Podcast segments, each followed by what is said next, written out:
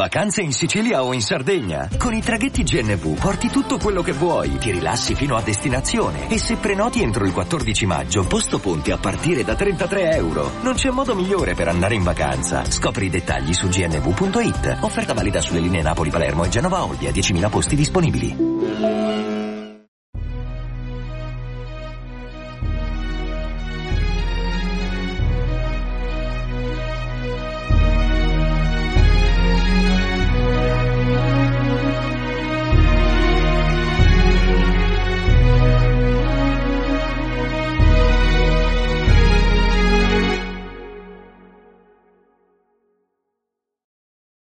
Tutti e benvenuti all'ottavo episodio di Pillole di Scienza. Oggi vi vorrei parlare di un metodo per classificare ipotetiche civiltà nell'universo in base al loro livello tecnologico. È un qualcosa di molto curioso ma molto interessante che mi piaceva condividere con voi. Sto parlando della scala di Kardashev. Innanzitutto, chi è Nikolai Kardashev? È un astronomo russo che tra le varie cose nel 1964 si è inventato questa scala. La discriminante è il livello tecnologico.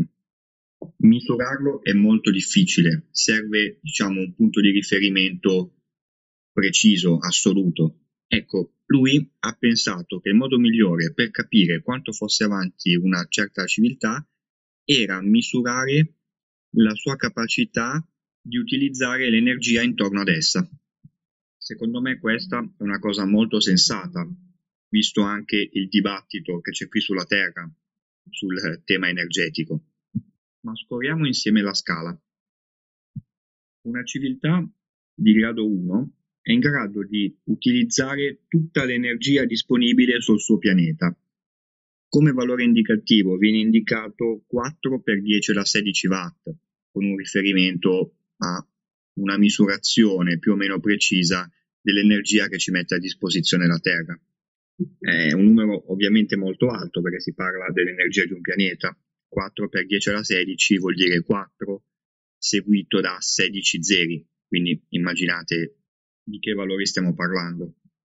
Una civiltà di grado 2 invece è in grado di utilizzare tutta l'energia messa a disposizione dalla stella del sistema solare di cui fa parte oppure dalle stelle, nel caso ad esempio di sistemi binari o anche ternari. Qui la misurazione, diciamo, ipotetica di buon senso in watt dice 4 per 10 alla 26, quindi un numero ben più alto con 10 zeri in più rispetto al caso della civiltà di grado 1. Nel tipo 3 invece ci sono i megalomani, cioè le civiltà in grado di utilizzare l'energia dell'intera galassia, 4 per 10 alla 36 watt, per intenderci. Tutto bellissimo, ma l'umanità di che grado è? Ebbene, eh, di grado 0. Al momento non siamo in grado certo di sfruttare tutta l'energia che ci offre la Terra. Un contentino però ci viene offerto dall'astronomo Carl Sagan, che ha inventato una formula che permette di aggiungere dei decimali a queste classificazioni, quindi non più una civiltà di grado 1, 2 o 3, ma magari di grado 1,3, 1,4. Ecco, noi come terrestri certo non sfruttiamo tutta l'energia messa a disposizione dalla Terra, ma una parte la utilizziamo. Eh, in base alla formula di Sagan, noi siamo una civiltà di grado circa 0,7, in particolare siamo eh, di grado 0,724. Quindi diciamo un bel po' di energia la sfruttiamo, però siamo ancora abbastanza lontani da, eh, da arrivare a regime, diciamo.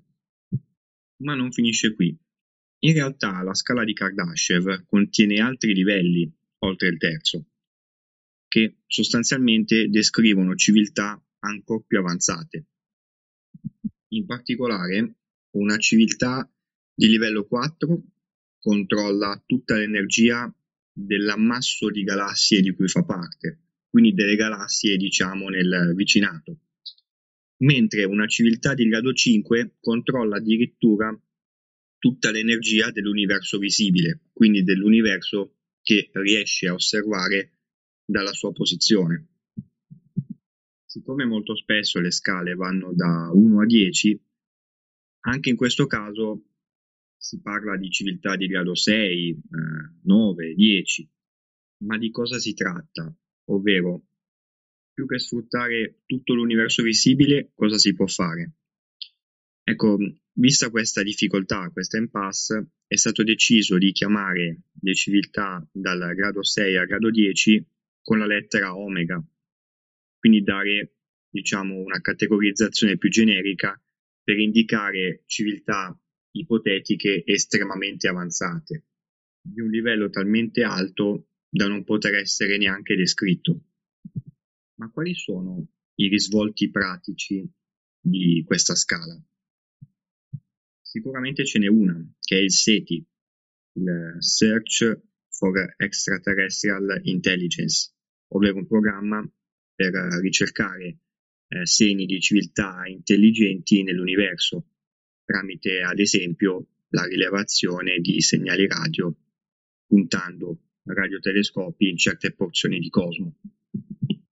Ipotetiche civiltà che utilizzano così grandi quantità di energia in qualche modo qualche traccia a livello di segnali dovrebbero lasciarla. Ma qui ovviamente i condizionali si accumulano perché non possiamo sapere in che modo possono agire civiltà magari un milione di anni più avanzate di noi.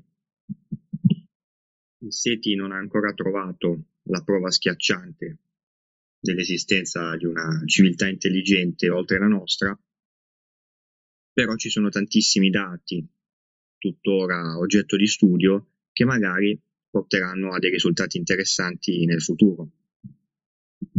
Oltre a vari risvolti nella fantascienza, e qui vi consiglio di leggere i romanzi di Isaac Asimov perché sono veramente molto belli, c'è un altro aspetto curioso di cui vi vorrei parlare.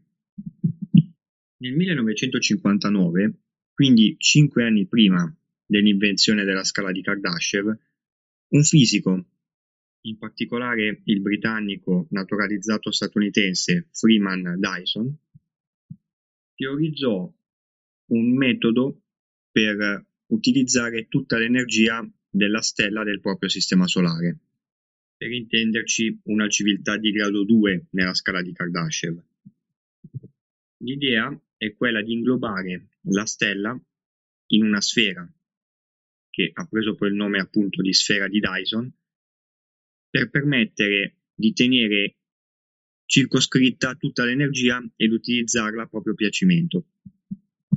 Ribadisco, si tratta di un modello teorico, probabilmente non basterebbe neanche tutto il materiale presente nel sistema solare per costruire una sfera di Dyson grande ad esempio quanto il ciclo orbitale della Terra intorno al Sole, che sarebbe la grandezza minima per avere una certa utilità, perché ovviamente noi essendo gli utilizzatori dovremmo trovarci eh, dentro la sfera. Gli aspetti curiosi qui sono due. Il primo è che questa idea di fatto ha anticipato la scala di Kardashev e probabilmente in qualche modo l'ha anche ispirata. E il secondo è che nel cercare vita intelligente là fuori, alcuni esperti cercano eh, rilevazioni, tipologie di segnali che possono in qualche modo essere riconducibili a una sfera di Dyson. Questa è una cosa secondo me molto interessante e molto affascinante. Bene, anche questa pillola termina qui e come sempre vi aspetto numerosi per la prossima. Ciao e a presto.